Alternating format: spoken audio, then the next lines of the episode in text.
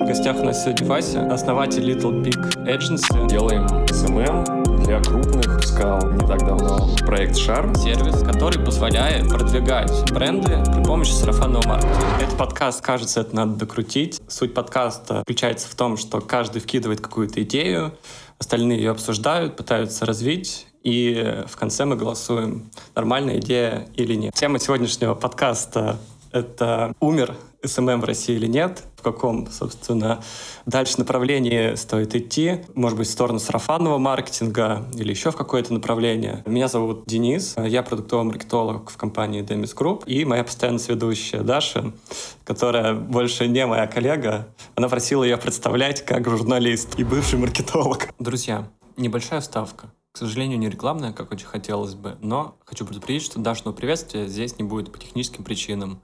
Но Даша в этом подкасте присутствует, и чуть дальше вы ее услышите. В гостях у нас сегодня Вася, основатель Little Big Agency, не обломов. вот. Little Big Agency входит в топ-5 SMM агентств России, как написано в Телеграме у Васи. Вась, привет. Привет. Расскажи пару слов про агентство, про себя, вот, какие там у вас основные направления деятельности, чем ты занимаешься. Угу. Последние 11 лет уже, кажется, а то и 12, я занимаюсь маркетингом. Начал свой карьерный путь с замечательного агентства BBDO, если быть точным, его подразделение Proximity, которое занималось такими передовыми диджитал-проектами, и в том числе начало, наверное, развивать SMM тоже на нашем рынке одним, одним из первых. А затем перешел на службу достаточно яркое независимое агентство Red Cats креативное, про которое тоже, наверное, многие слышали. Мгм. И э, там уже на SMM подсел плотнее. Появились достаточно такие интересные различные яркие проекты в социальных медиа. И вот еще пару лет проработал там, после чего стало понятно, что шило в жопе не дает покоя, и пора начинать что-то свое. У вас, кстати, можно так выражаться на подкасте? Да, у нас может как угодно выражаться, мы все равно потом все вырежем, все, что вам не понравится. всю мою речь. После этого я и два моих партнера, а, Максим Юрин и Алексей Бодров, с которыми мы познакомились именно в агентстве Red Cats, решили открыть собственное Little Big Agency. И вот оно существует уже 8 лет. И мы делаем SMM для крупных по крайней мере, раньше, до 24 февраля, мы делали SMM для крупных международных брендов. Сейчас в основном для, для, де- делаем, продолжаем делать, но для тех, кто остался, их, к сожалению, стало поменьше. Но в этом наша, наверное, основная такая спецификация, основное направление деятельности. 99% проектов у нас именно SMM-чик.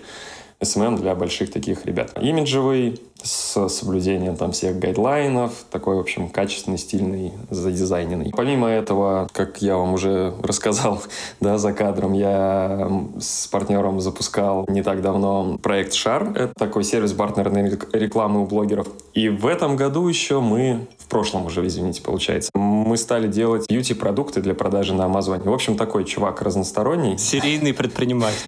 Видите, чем только не занимаюсь. И SMM, и стартапами, и даже вот американские рынки теперь пытаюсь освоить с каким-то физически ощутимым продуктом. Круто. Про шар мы поговорим попозже. Дальше только тренинги, криптовалюта. Дальше только тренинг. Скажи, вот по поводу ваших клиентов, которые приходили в агентство на SMM, какие это были условно бюджеты и задачи раньше, какие сейчас?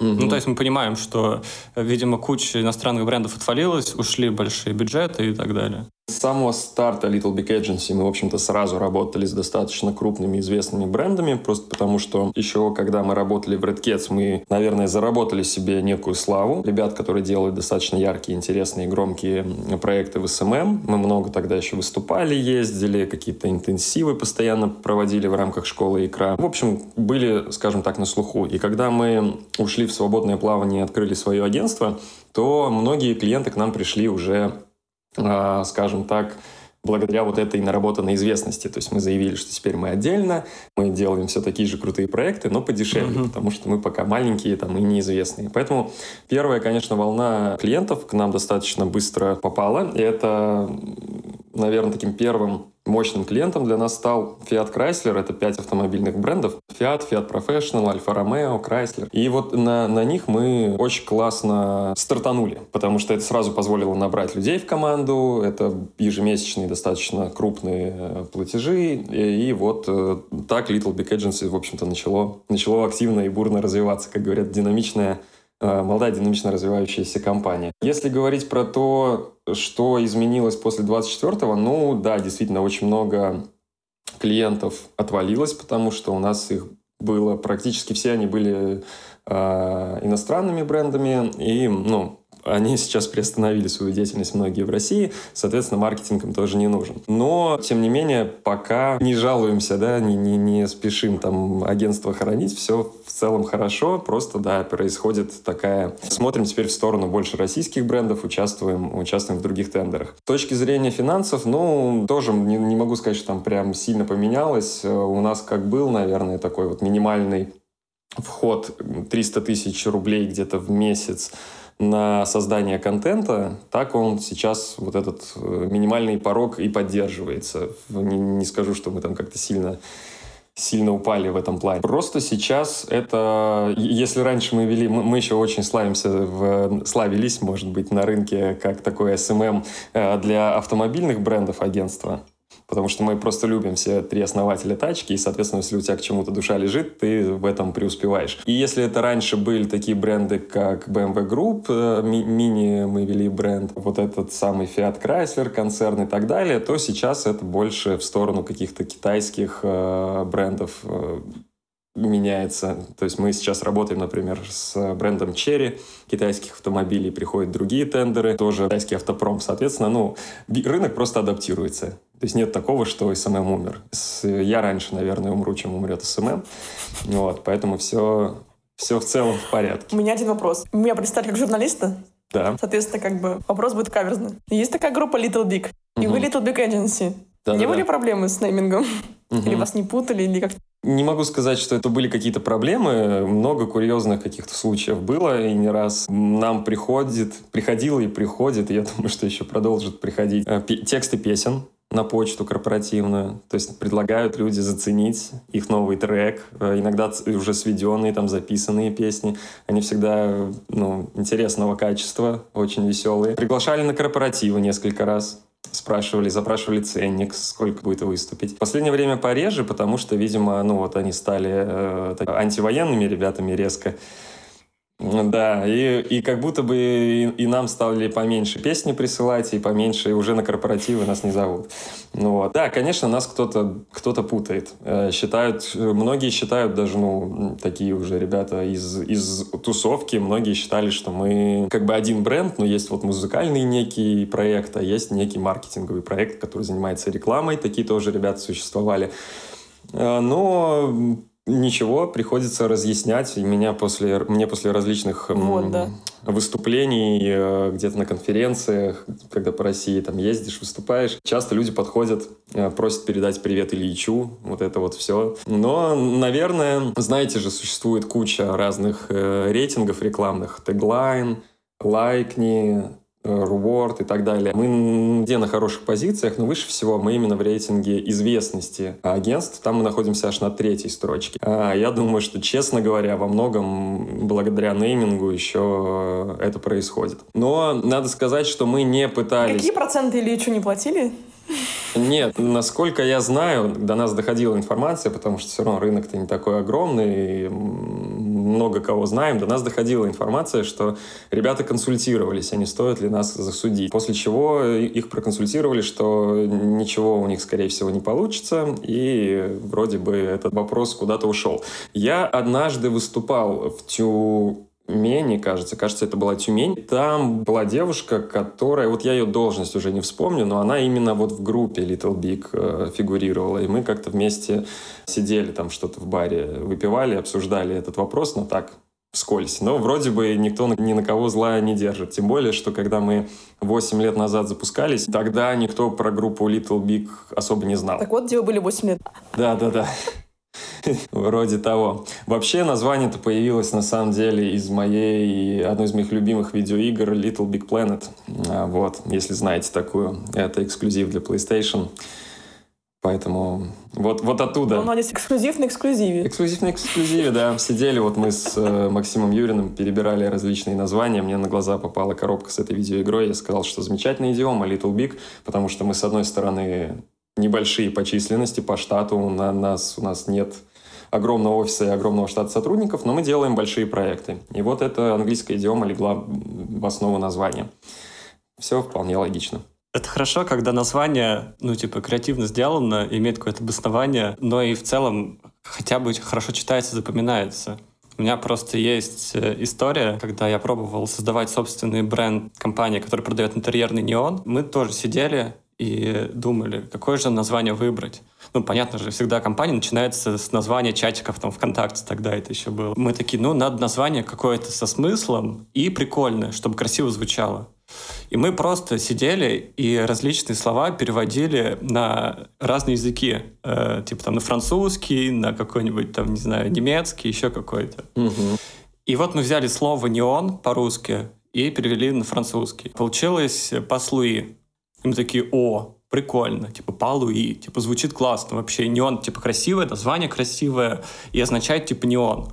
Но такой прикол, что он означает неон, в смысле не типа светящийся неон, а типа не он, типа not him, типа не, не он. вот. И, в общем, название топовое, только когда ты его объясняешь. Его никто не мог запомнить, никто не мог выговорить, и, общем, большие сложности были, собственно, с продвижением. Он вам вот. не Димон. Нужно было так делать. Ну, тебя не хватало.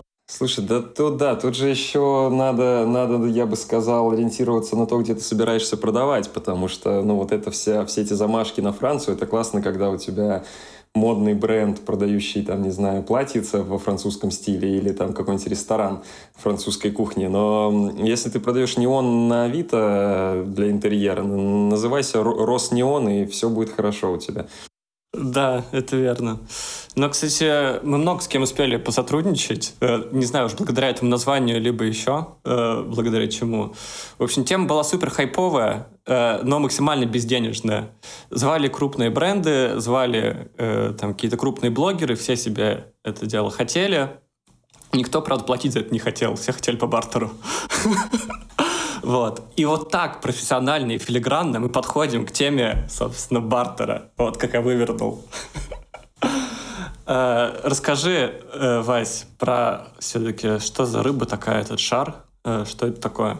Давай, если позволишь, я начну лучше, наверное, с того, как, как идея вот этой рыбы появилась, чтобы потом описать, что это такое. Ну, давай сначала с идеей. Мне кажется, так чуть логичнее получится. Я думаю, вы встречали не раз приходя в какой-нибудь кафе или ресторан, на столе такие объявления, что сделайте о нас пост, или там оставьте отзыв, и мы вам бесплатно нальем кофе, или там дадим бесплатный бургер, что-нибудь такое.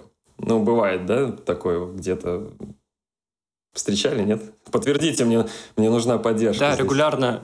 Я постоянно это ведусь.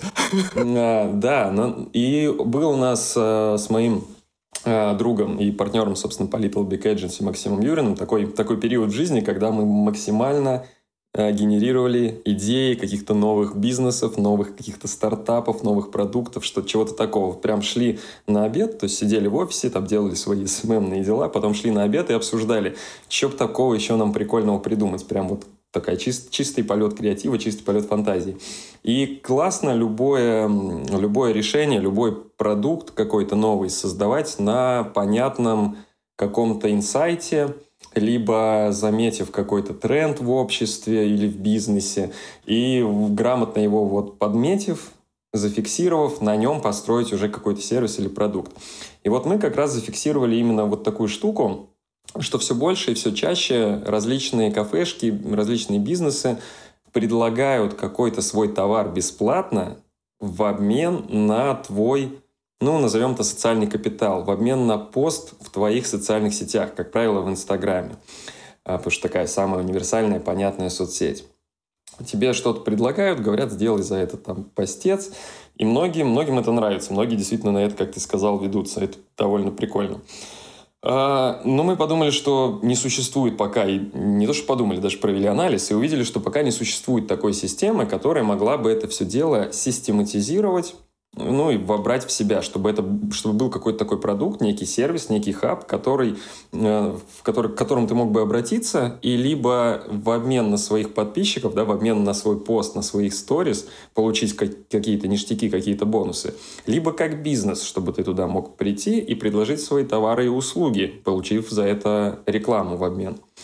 Так, собственно, мы подумали, что пора нам сделать сервис, который мы впоследствии окрестили шар, который бы соединял как раз с одной стороны бизнесы, с другой стороны блогеров. Ну, как правило, конечно, надо отметить микроблогеров, то есть там в основном до 15-20 тысяч подписчиков, потому что эти люди еще готовы работать за бартер. После этого наступает звездная болезнь, и там уже, конечно, миллионные гонорары. Так родилась... Корону из Бургер Кинга. Да, да, да, да, да. Этот... Отсылка. Короне уже приходил, я слышал. Действительно. И так мы придумали сервис Шар и начали его прорабатывать. Мы с Максом сели, э, создали презентацию, которую планировали показывать инвесторам, чтобы привлечь там первые инвестиции. Со собрали эту презентацию и где-то в моменте создания, да, мы, по-моему, даже начали кому-то показывать, я, честно говоря, даже не помню как, но мы вышли на человека, который сказал, что у него подобная идея уже была, есть, тоже там относительно недавно появилась, они начали ее уже прорабатывать небольшой командой, и, э, в общем-то, что мы можем встретиться, поговорить и придумать, как нам дальше с этим жить. Вот, мы встретились. Действительно, была небольшая команда ребят, там три человека, которым мы, посмотрев, э, что действительно очень похоже на то, что мы планировали, не совсем, да, там в точности, но очень похоже на тот продукт, который мы хотели бы видеть, мы что-то сильно таки вдохновились и залетели к ним в команду доделывать э, этот еще не, не, не до конца готовый продукт. И вот так появился шар. Э, шар состоял из, с одной стороны, мобильного приложения, которым пользовались блогеры, и сайта с личным кабинетом, где, э, в общем-то, работали бизнесы. То есть, когда бизнес хочет э, попробовать себя в сервисе, он заходит на сайт, регистрируется и в личном кабинете создает предложение для блогера. То есть я даю бесплатный ужин в своем ресторане любой блогерши, у которой от 10 там, до 20 тысяч подписчиков, в обмен на пост и там парочку сторис, например. Пишет ТЗ, какие-то свои там пожелания и так далее. Публикует его, и у всех блогеров, у кого установлено наше мобильное приложение, в новостную ленту падает такая, такая карточка от этого бизнеса, ну, естественно, после нашей модерации, чтобы там не было всякой ерунды и трэша. Падает карточка с этим предложением, блогер откликается, и если происходит матч, практически как в Тиндере, да, все друг другу нравятся, то э, блогер отправляется получать свой товар э, или свою какую-то услугу, на которую он претендует, и создавать контент. И так, в общем-то, с одной стороны, блогер получает да, вот эти, вот эти бонусы бесплатно, а бизнес получает э, рекламу. Охваты, лайки, комментарии, может быть, даже новых подписчиков. Хорошо, у меня вопрос. А как вы собираетесь там монетизировать? Сначала мы при запуске были бесплатные, потому что, ну, просто потому что нужно запустить сервис, потому что нужно получить и э, бизнесы, и блогеров. Это вообще для подобных продуктов запуск довольно сложная вещь, потому что существует проблема курицы и яйца. Чтобы такой сервис эффективно существовал, тебе нужно, чтобы были уже и бизнесы, и блогеры. Потому что блогеры придут, предложений нет, им не интересно.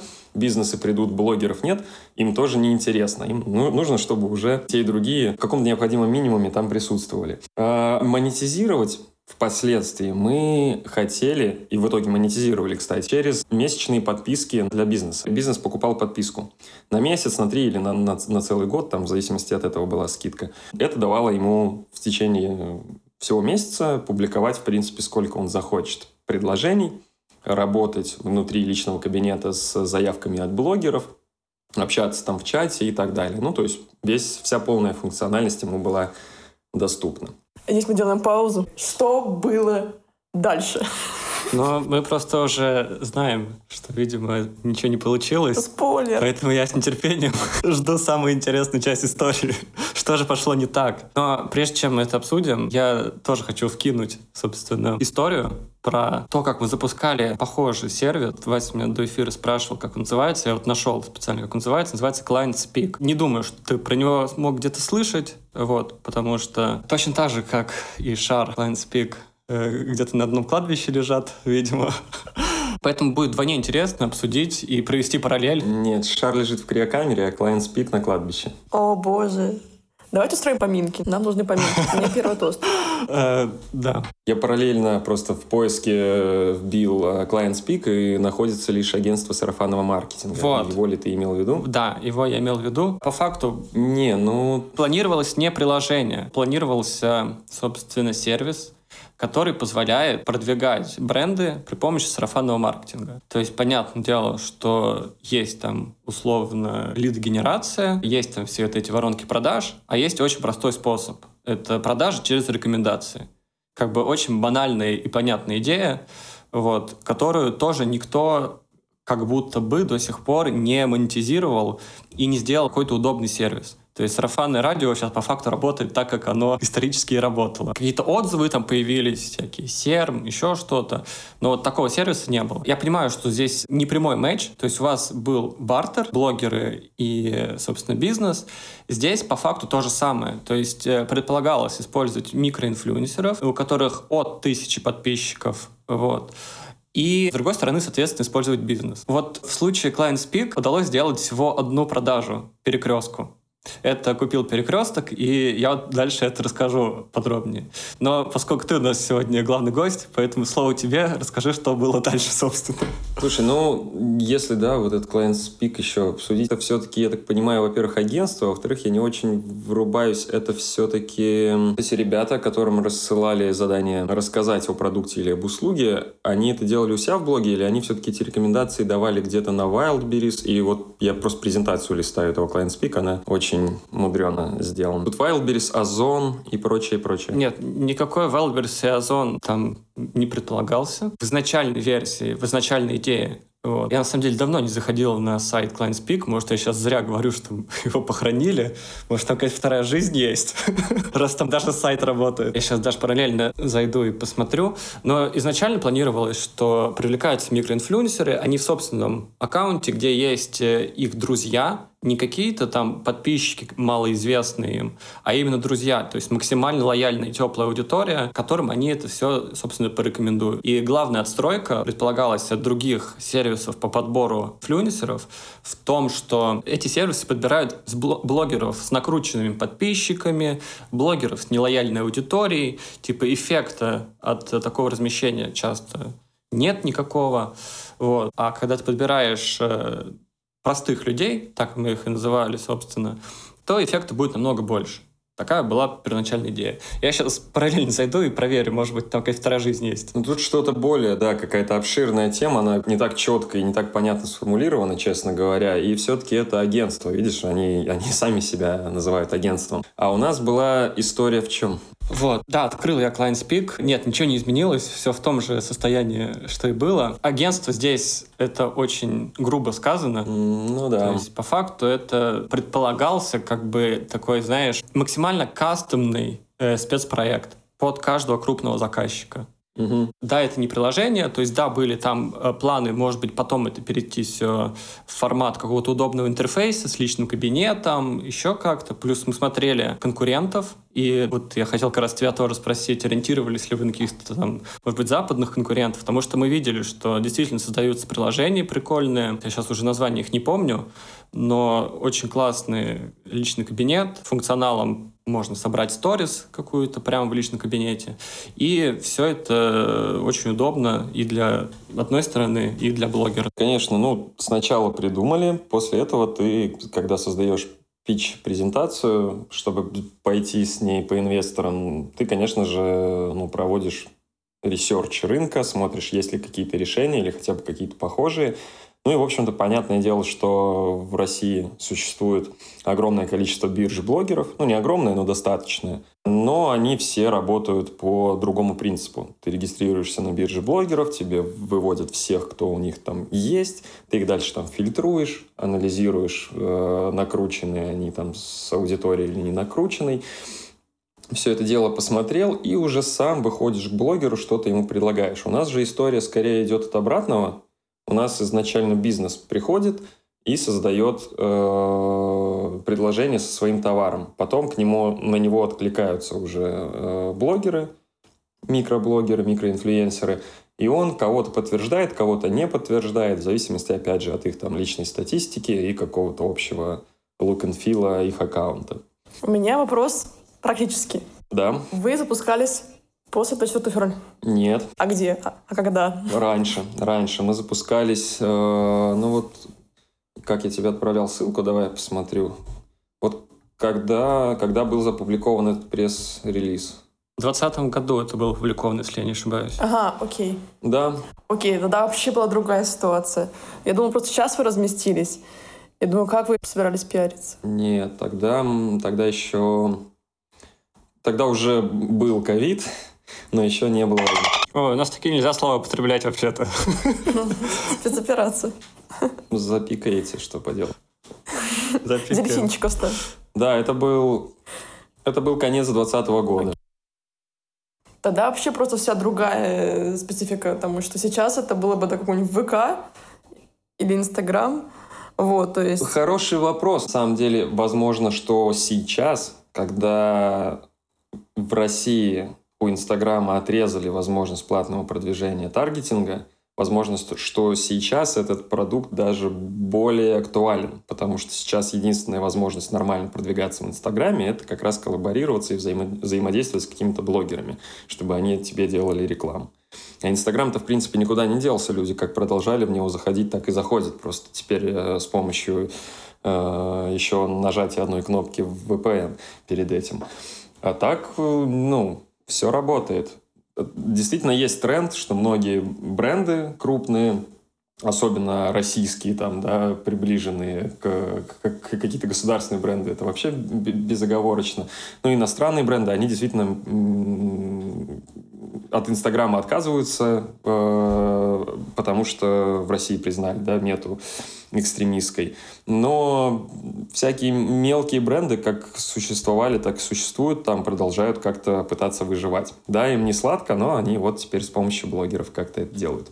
Поэтому здесь шар, возможно, даже, даже и какую-то новую актуальность обретает. Да, кстати, я тоже об этом думал. Давай, чтобы не терять нить повествования для наших слушателей, все-таки вернемся вот э, к, к моменту, когда вы делали презентацию, смотрели как раз конкурентов для питча. И все-таки интересно узнать, что было дальше, прям пошагово, и почему все закончилось. Смотри, я прям даже, раз мы заговорили про конкурентов, я сейчас открою э, презентацию, которую мы собирали.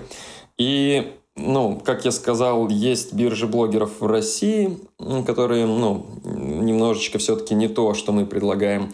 Есть биржи блогеров, еще гораздо их больше, иностранные э, по миру. И всего два проекта мы нашли на всем земном шаре, которые так или иначе приближены к тому, что мы хотели сделать.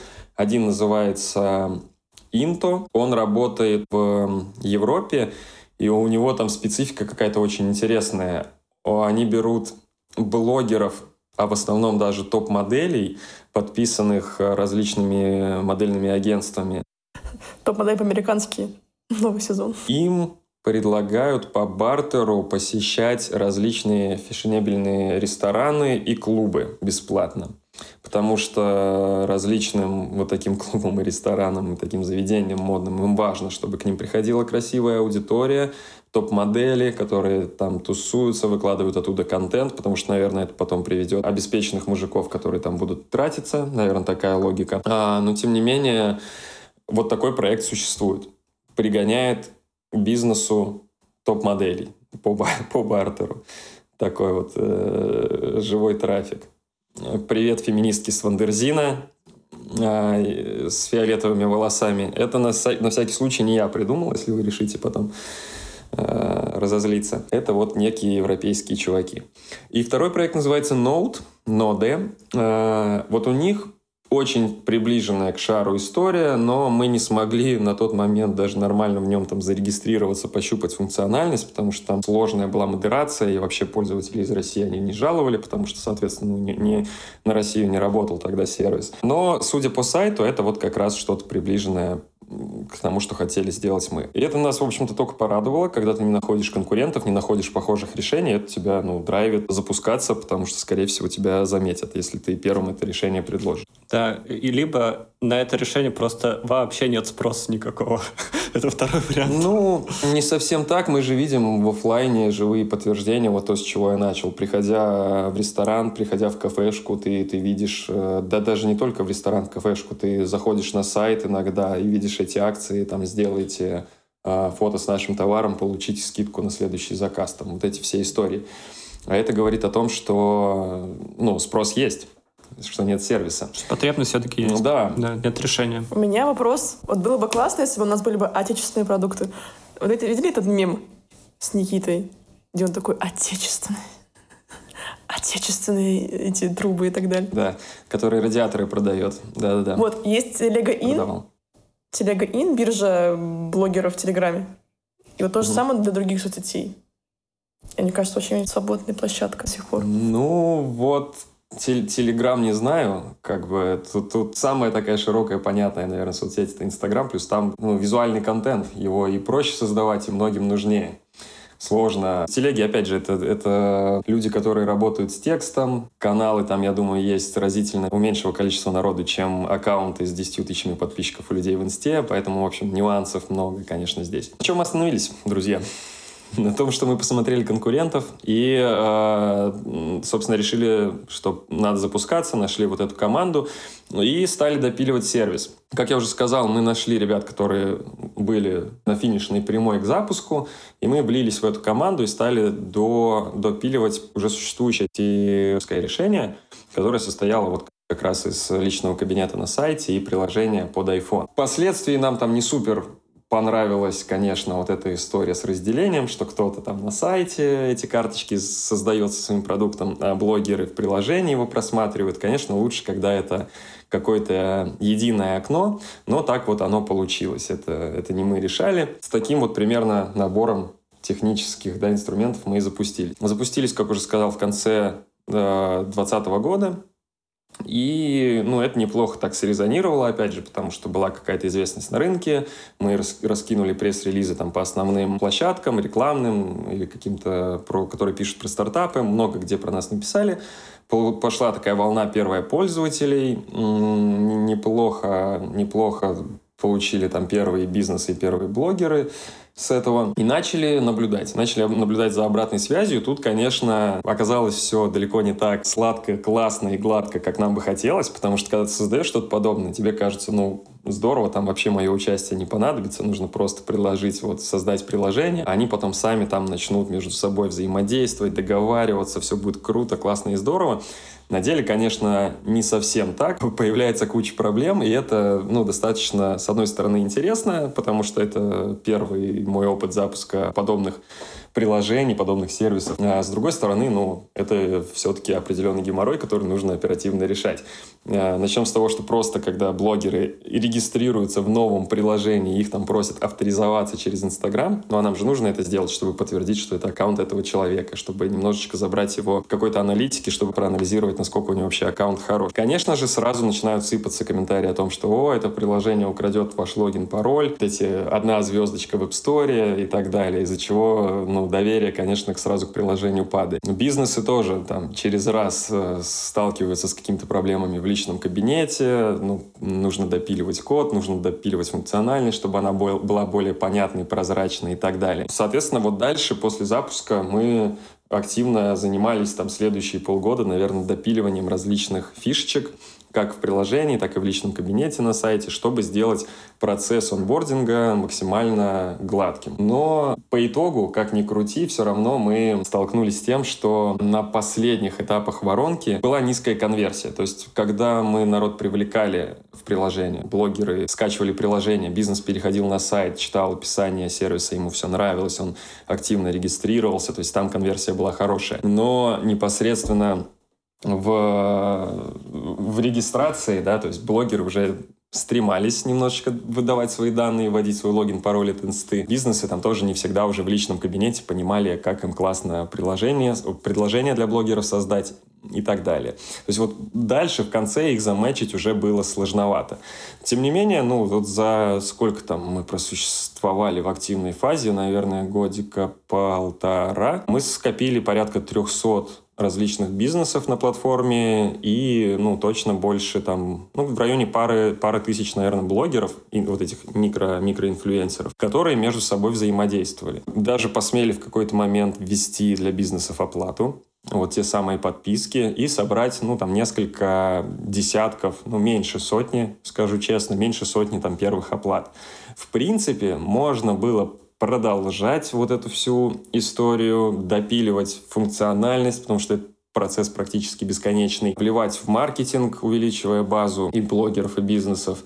Но так как мы все это делали на собственные деньги сначала, то ну, они, к сожалению, не бесконечны. Вот это вот я, я еще понял при, при стартаперстве. В какой-то момент ну, стало сложновато это финансировать, потому что делали мы приложение, например, с достаточно известной питерской командой Clever Pumpkins. Они такие ребята известные в плане разработки мобильных приложений, но какие-то незначительные, ну, по крайней мере, с моей точки зрения, правки, когда они выливаются в стоимость там по полмиллиона, ну, это сложновато на, в долгосрочной перспективе. Поэтому, как нам потом мудрые ребята говорили, если вы пилите мобильное приложение для своего стартапа, пилите его обязательно внутри, то есть нанимайте специалистов в свою команду, делайте это все in-house. Вот, начали заканчиваться бабки, из-за чего мотивация да, немножечко терялась. И мы подумали, что надо найти э, новых инвестиций – принципе, даже начали какие-то поползновения в эту сторону делать. И что произошло дальше? Дальше произошло 24 февраля и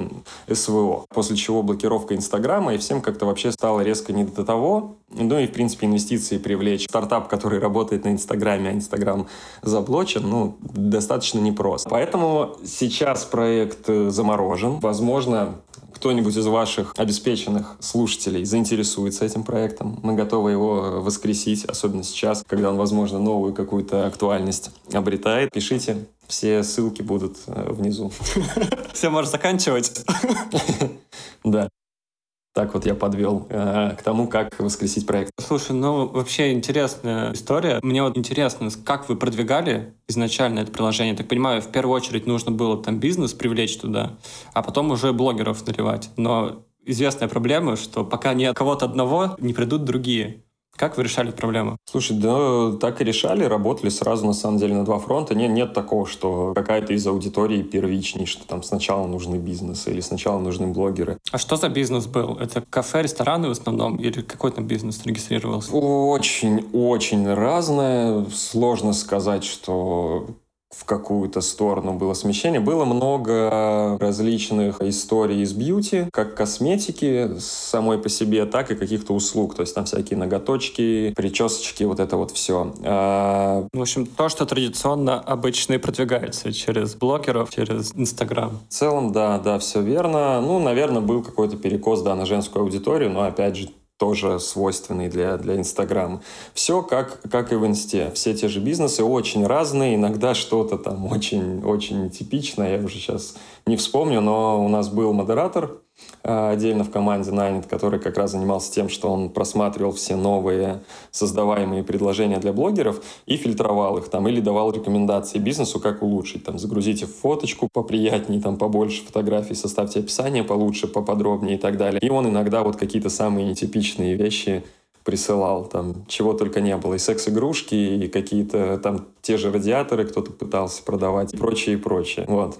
Наверное, на секс-игрушки самые интересные посты и контент создается. Угу. Интересный вопрос. А как бартер делать на секс-игрушки? В смысле? Ну, как это пиарить? Секс-качели повесить? Типа анальная пробка, ты пока она работает или что? Типа, я не понимаю. Как? Присылаю тебе секс-игрушку, а ты потом пишешь... Э, а ты потом просто получаешь блокировку в Инстаграме за контент. Да не, мы шутим, конечно. Нет, конечно, конечно, Инстаграм вас не заблочит. Ну да, да, ты говоришь, что вот этот э, замечательный вакуумный э, массажер клитора офигенно работает и вот и так далее. описываешь в подробностях свои ощущения.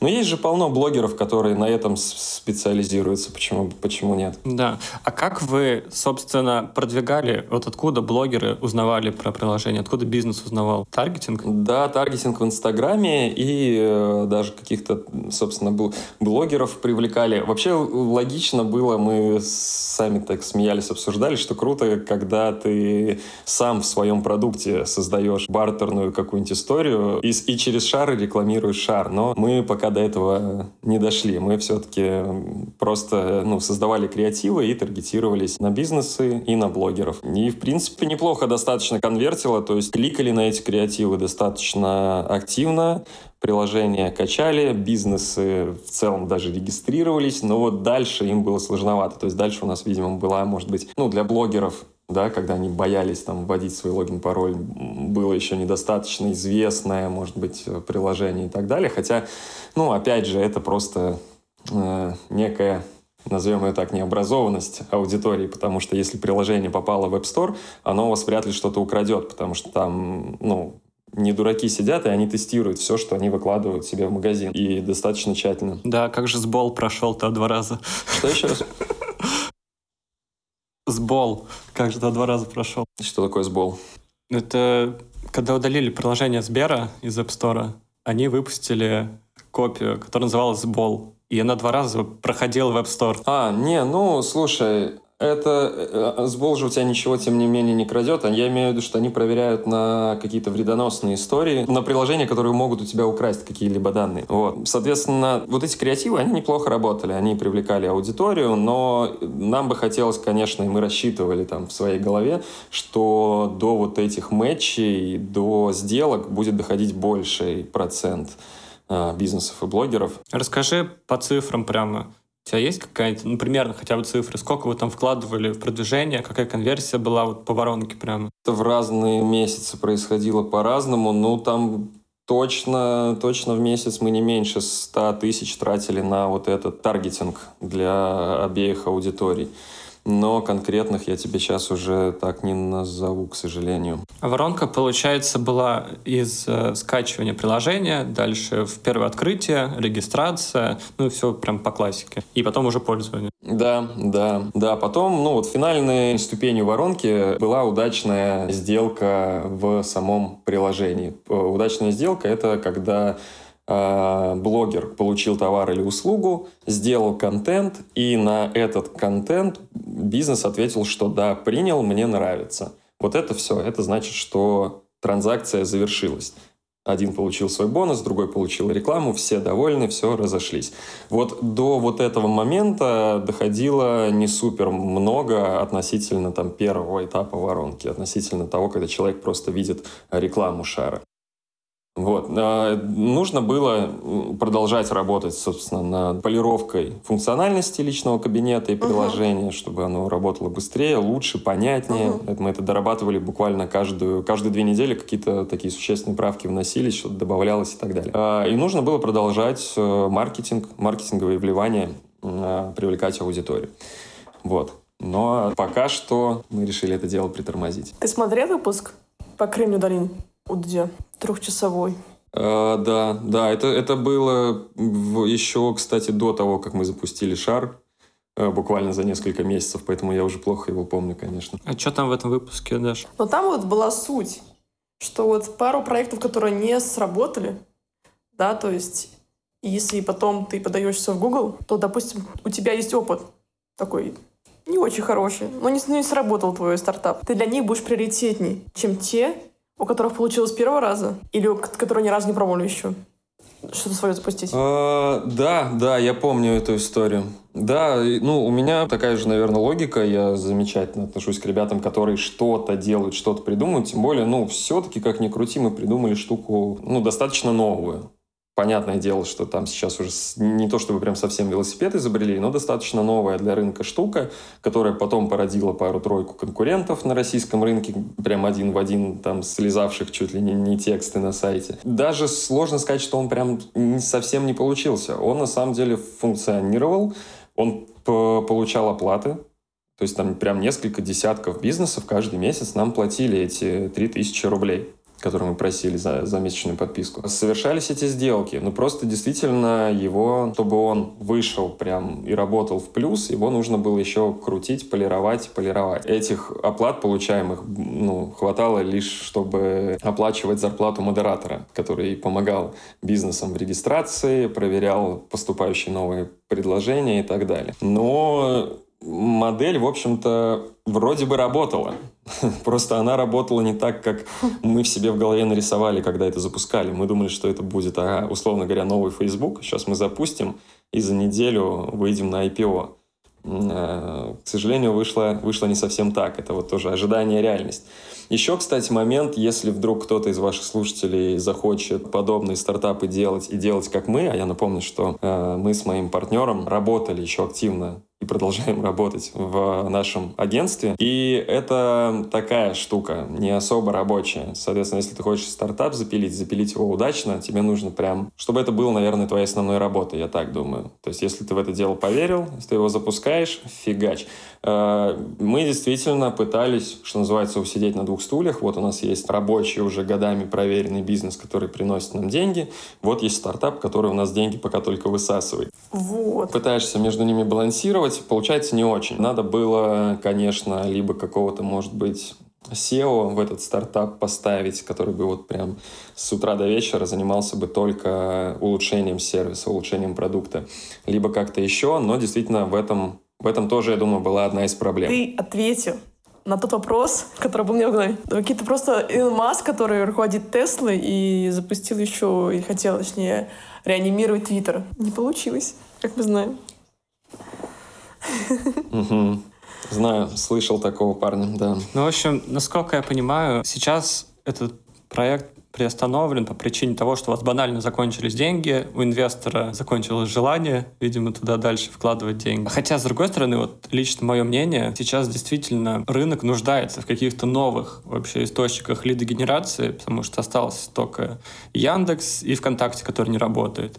Плюс Телега, которая ни шатка, ни валка, но вроде тоже приносит какие-то лиды бизнесу. И регулярно я иногда выступаю на вебинарах там с исследованиями по отраслям и так далее самый главный вопрос и то, чего ждут все вообще посетители, есть ли какие-то новые способы продвижения в их отрасли, если их нету, и мы им говорим что-то, что вот, нужно там э, стратегический подход использовать, нужно имеющиеся каналы там скомпоновать в нужной последовательности, э, их это как будто не сильно интересует, они вот ждут какую-то спасительную таблетку, новый канал, куда они все побегут, типа вот как Wildberries есть в, собственной коме, э, где есть кнопка нажать и получить бабло, и вот э, хотелось бы получить такой инструмент в своей вот. Это очень хорошая, знакомая мне штука, потому что я лет шесть, наверное, преподавал SMM эм эм, э, в школе «Икра». Угу. Это тогда была школа интерактивных коммуникаций, сейчас, по-моему, они называются школа развития креативности или что-то такое. Знаем такое, да. И мы там с коллегой, э, да, Вася Лебедев, собственно, там заправляет. Мы преподавали там лет шесть SMM-интенсивы, такие двухдневные. Это когда ты один день с утра до вечера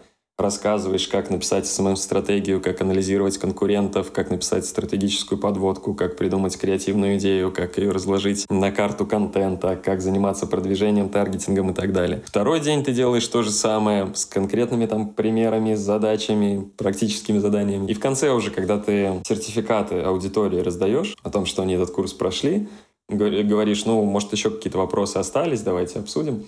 Обязательно несколько человек там или кто-нибудь из аудитории встанет, спросит, а вот у меня вот у меня вот салоны красоты, а что мне делать? Вот что мне делать? Они в конце всегда спрашивают. То есть э, ты как бы двое суток объяснял, ну вот, потом вот так, пошагово прям, как эту стратегию написать, как начать делать контент, как команду собрать, ну все объяснил. Потом появляется вот этот вопрос. Люди действительно всегда ждут какую-то спасительную таблетку, секретный волшебный рецепт, э, какой-то пошаговый план, чтобы ты, условно говоря, вышел и сказал, смотрите, чтобы в вашем маникюрном салоне пошел шквал клиентов, зайдите на вот эту страничку, там нажмите сверху третью кнопку, после этого опубликуйте пост с синим фоном в Инстаграме. Вот после этого все, у вас будет расписано три недели вперед минимум.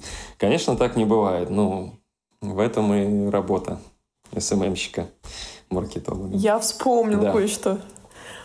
Я работала в очень большой компании косметической. Oriflame? SMM. И меня отправили на два дня в Икру на курс, тихо. И я просто сидела весь подкаст и думала, такой голос знаком. Я просто вспомнила, что ты там был один из кураторов. Да. И я такая сижу, я когда осознала, что вот как раз таки ты говоришь, дневный курс, мне кажется, что я даже участвовала там. Я просто сижу такая, история про салон красоты что-то тоже очень знакомая. Да. Я просто такая сижу, такая, боже, да мы знакомы. Это, случайно, не ты вопрос создавала, как продвигать Нет. салон красоты в итоге?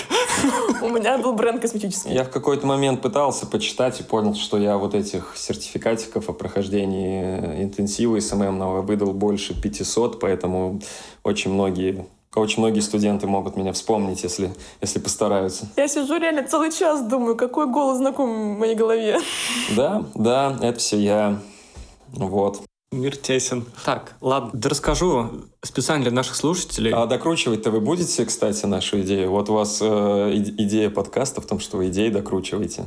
Давайте докрутим идею шара. На самом деле мы ее сможем докрутить. Сейчас я расскажу параллельно, чем закончится история с э, Client Speak. Давай. Вот. Тут важно наверное, заметить, что у вас была более выигрышная модель, хотя и более расходная, когда вы делали платформу, на которой могли регистрироваться и блогеры, и бизнес. Потому что в случае ClientSpeak проблема заключалась в том, что мы набирали себе базу блогеров, как типа это делают большинство агентств, которые в целом продают э, какие-то услуги там размещения у блогеров. И планировалось заходить крупным клиентам, то есть это типичные там B2B продажи сразу с большим чеком э, для того, чтобы сказать, вот у нас уже есть эта база блогеров, давайте мы вам какой-нибудь спецпроект э, вместе с ними сделаем. Тут заключалась большая проблема, связанная с тем, что Обычно на спецпроекты, на всякую такую активность бюджет закладывается в начале года всегда. Ну, не в начале, наоборот, в конце, когда формируется бюджет на следующий год. У большинства крупных компаний был интерес к этому продукту. Они такие, о, да, это что-то новое, давайте это типа делать. Э, но типа через год. И действительно, через год объявился перекресток, напомнил о том, что вот мы там общались, давайте, в общем, делать срочно. Договорились на хорошую сумму, то есть это чек тот, на который мы, собственно, рассчитывали. Я, на самом деле, говорю, мы рассчитывали, как будто я автор этой идеи, но автором был, естественно, не я, просто я как бы участвовал в реализации, поэтому говорю, что мы. И Соответственно, когда мы начали это реализовывать, мы первый раз столкнулись со всеми этими проблемами, э, примерно теми же, которые ты перечислял, с которыми вы сталкивались, только, собственно, в свою очередь, потому что этих блогеров нужно было, во-первых, сначала найти, преодолеть вот этот барьер того, что они не понимают, что вообще происходит, потому что модель никому не известна. Было куча недоверия со стороны вообще обычных людей. И самое плохое, самое плохое, что когда ты заходишь с такими вещами крупным брендом, они, э, как правило, тебя просят какой-то результат, то есть какой-то измеримый результат. Но как будто кроме как э, охваты, которые получили эти сторис, измерить такую активность невозможно. В итоге мы договорились, что нашим KPI будет действительно охваты. То есть наша цель достигнуть там какого-то определенного значения охватов э, через всех этих инфлюенсеров. И огромной проблемой было собрать статистику. То есть банально приходилось вручную связываться с каждым микроинфлюенсером, просить заскринить э, сторис свои, сколько там набрало охватов. Вручную это все посчитать, свести в таблицу. Короче, это была невероятная жесть. Э, после чего проект закрылся.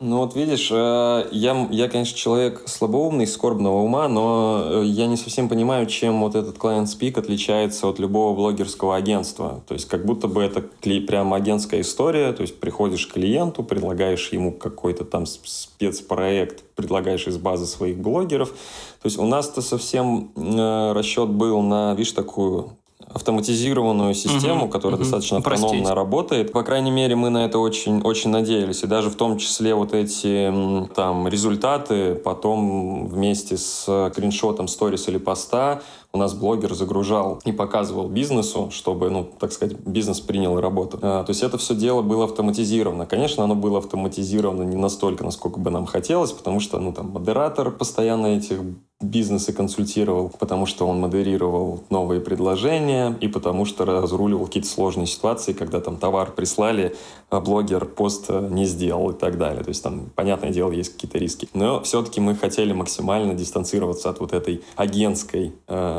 истории, чтобы продукт, сервис работал сам по себе. Поэтому, не, ну все-таки... Возможно, нужен какой-то сторонний взгляд, например, Даши, потому что у меня взгляд замылен со стороны клайнспика, у Васи замылен э, взгляд со стороны шара. Даш, давай. Докрути нам идею. Твои мысли по поводу этого всего? Да у меня две версии. Смотрите, во-первых, мне кажется, история с Инстаграмом сейчас не очень рабочая. Потому что нужно включить VPN, да, то есть это уже проблематично. Но все равно какая-то аудитория же осталась там. И все равно как-то нужно продвигаться. Хорошо, но как авторизироваться новому пользователю? Новым никак, а для старых это отличный способ продолжать продвигаться. Не, ну смотри, допустим, заходишь в приложение, и что дальше? Я вот, эту, я вот эту точку не могу понять. Вот как она сейчас будет реализовываться. То есть... Ты имеешь в виду технический сам момент? Ну да. Да, технически. Наверное, тут есть какой-то косяк. Вот. Хотя, если Инстаграм открывается через VPN, а авторизация происходит через API, насколько я понимаю. Наверное, это должно работать само по себе. Хорошо, второй момент. Хотя этот момент уточнять надо, конечно же. Второй момент. А посты ВК угу. никому не интересно, мне кажется. Поэтому можно было бы сделать, как вот есть телега ин, там так называется, биржа. И вот через биржу пропускать тогда. Вот тоже же телега ин. Есть такая. Носишь свой кошелек, деньги, находишь канал для размещения, платишь им они размещают, и все это модераторы еще отслеживают. Мне кажется, что вот можно было либо просто веб-приложение, ну, типа, просто не приложение, а просто веб-версию сайта, и какой-нибудь э, телеграм-бот.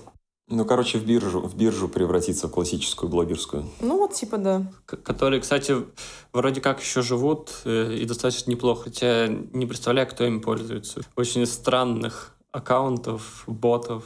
Ну, или сделать как Авито. Вот это какая-то грустная концовка, на самом деле. Нет. Давайте развеселимся. Я, я знаю, как мы закончим. Вот э, Вася сказал вначале, ну, во-первых, то, что он не едет в Магадан, а во-вторых, что SMM, я не могла не пошутить, простите, а во-вторых, что пока он жив, SMM тоже жив, Поэтому давайте мы подытожим, почему SMM все еще жив, почему надо в него вкладываться, почему в рекламу, в бартер нужно вкладываться, и почему все это все еще актуально, несмотря на все запреты, ограничения, VPN и так далее. И почему в России все это еще прибыльно. Кстати, э, у меня просто весь подкаст крутился на языке вопрос, который я в самом начале очень хотел задать, но не задал. Вот, насколько я понял, Сейчас э, у вас клиентский портфель в Little Big Agency сменился с западных рекламодателей и компаний вообще, которые продвигаются в SMM на российских. Правильно я тебя понял? Ну, да, да. Стало побольше просто российских, китайских компаний, скажем так. Угу. А каких больше, российских или китайских? Ну, я так понимаю, китайских будет больше, и вы надеетесь на это. Просто так, как, как я уже вот говорил, мы любим и охотно всегда работаем с брендами, связанными с, с, с автомобильной отраслью. То есть это и автобренды, и какие-нибудь заправки, и сервисы, и запчасти, mm-hmm. и что-нибудь там еще, то мы, конечно, надеемся, нам не приходится надеяться, что европейские бренды вдруг внезапно вернутся. Но китайские активно рынок занимают. И поэтому, ну, было бы классно работать с ними. Напоминает просто Сорокина. Читали «День опричника. Сахарный Кремль»? Там тоже были очень много китайские команды и компании которые запланили российский рынок. Да, я, я, кстати, недавно пересматривал, я не знаю, смотрите вы книжный клуб на стендап-клуб номер один канале на YouTube? Вот-вот-вот. День опричника с Да, они там рассматривали, собственно, книгу «День опричника», которая, причем, была написана в 2007 году или в каком. Что-то такое. Вот-вот-вот. К сожалению, все сбывается. И там максимально все сбывается. То есть, э, прям чуть ли не слово в слово. Я в шоке был. Опять грустно. Денис, должно все быть хорошо. Не курорт вообще. Не шоколадная жизнь ты сейчас вообще. Слушайте, да, жизнь вообще не курорт. Давайте так. Главное нам не закончить, как День опричника, в бане ту сцену. Не повторим ее. Проверка на интеллектуальность. Есть такое. Но у вас здесь двое мальчиков и одна девочка. Я уже не, уже не подходит. Вот. Главное, чтобы все не превратилось в ту сцену в бане. Все. Я считаю, мы должны на этом закончить. Э, погоди, давай подведем итоги. Еще я подушню немного в плане этих вопросиков. Открою окно. У меня последний вопрос есть. Вот у меня есть такое ощущение, что раньше никто не надеялся получить от SMM продажи. Сейчас э, клиент приходит, опять же, в SMM, ставит KPI продажи, видит, что им не могут прогнозировать и дать этих ему нужных продаж, и уходит. Есть ли такое? Какие у вас основные KPI, которые он ставит клиент? Слушай, это, это главный парадокс рекламного рынка и SMM в частности, что чем меньше у тебя клиент, тем амбициознее и неадекватнее его требования и KPI. То есть, когда к тебе приходит Coca-Cola, например, она ну, не ставит тебе KPI в виде проданных банок Кока-Колы. Но когда к тебе приходит э, парикмахерская у Ларисы с соседнего двора, то она четко говорит, что им надо, чтобы через неделю твоего СММа у нее была полная там посадка, да, полная запись на стрижку и на ноготочки. Так как мы, к счастью, так уж сложилось, работаем с крупными брендами, известными, классными, то в качестве KPI мы выставляем в основном всякие метрики социальные соцсетей. Ну, то есть это охваты, это вовлеченность, это прирост подписчиков, ну и, конечно, какие-то такие качественные критерии, как количество контента создаваемого и его качество, которое, ну, можем оценивать мы как агентство и может оценивать клиент. Нравится оно ему, не нравится, соответствует ли оно гайдлайнам визуальным и соответствует ли тону voice бренда и так далее. Конечно, никаких, э, под никакие, ни под какие продажи мы не подписываемся, и ну, сложно сказать, кто подписывается, это только какие-то перформанс-агентства, но... Продажи ты аж переборщил. Ну, про лиды ты имеешь в виду, да. Про лидогенерацию, да, да, про лиды. Бывает такое иногда, иногда бывает, да, в каких-то специфичных проектах, например, вот опять же, если вспоминать Fiat Chrysler, э, у них была, сейчас, покажется, ее ну, в любом случае уже и нет. У них была площадка для тест-драйвов рядом с Крокусом, такая внедорожная, там всякие ямы, какие-то препятствия, какие-то болотца, которые ты проезжал и офигевал от качества их внедорожников. И вот туда мы прям делали заявки, то есть чтобы люди звонили и записывались на тест-драйв. Э, то есть такое бывает, но это больше, конечно, к перформанс-агентствам, кто специализируется на этом. Мы скорее специализируемся на таком имиджевом SMM, поэтому у нас редко подобные KPI ставится. Итоги. Итоги нашего выпуска. Итак, какие у вас планы на этот год? Сдохнуть не умереть. Это у всех такие планы. Это они. Хотелось бы возвращаться к оборотам до СВОшным. То есть, понятное дело, что после СВО они подпросели, но как будто бы сейчас вот именно весной мы начали получать больше приглашений в тендеры снова. Ну, не, не то, что больше, чем было до СВО, но больше, чем было практически весь прошлый год. Стали активнее звать, соответственно, мы хотим сейчас выиграть несколько крупных тендеров, вернуться к тому обороту, который был. Что еще, какие планы? Ну, кайфовать. Начали на Кайфовать, э, путешествовать э, хотелось бы побольше. Какие-то новые проекты, конечно, тоже мы сейчас смотрим. Вот как я обмолвился в начале подкаста, мы с Максом, с которым, собственно, запускали шар, мы сейчас э, занимаемся производством бьюти-продуктов, как-то, как, как бы странно это ни звучало, которые будут продаваться на Амазоне. Это вот сейчас у нас один из таких... Ну, поработал с ноготочками. Ну, про, практически, да. Все, и пошел, поехал. А почему на Амазоне, а не на Wildberries? Ну, я, я думаю, что тут каждый может ответить на этот вопрос. Довольно очевидно. Это, во-первых, выручка в долларах и, ну, в целом более перспективно, нам кажется, чем вот на, на Wildberries толкаться локоточками с э, какими-то китайскими продуктами дешевыми. Лучше попробовать в более, скажем так, обеспеченном обществе более премиальный продукт толкать. Ну что ж, я подвожу итоги. Значит, у нас сегодня было две темы. Первое, жив ли SMM или мертв. Насколько я понимаю, СММ начинает оживать. Вот, судя по тому, что действительно приходят какие-то китайские бренды, будем надеяться, что на этом будет все дальше держаться. День опричника не сбудется. И день опричника, да. Ну, он уже сбылся на самом деле. Но на этом и закончится. Ну, Кремль еще не белый.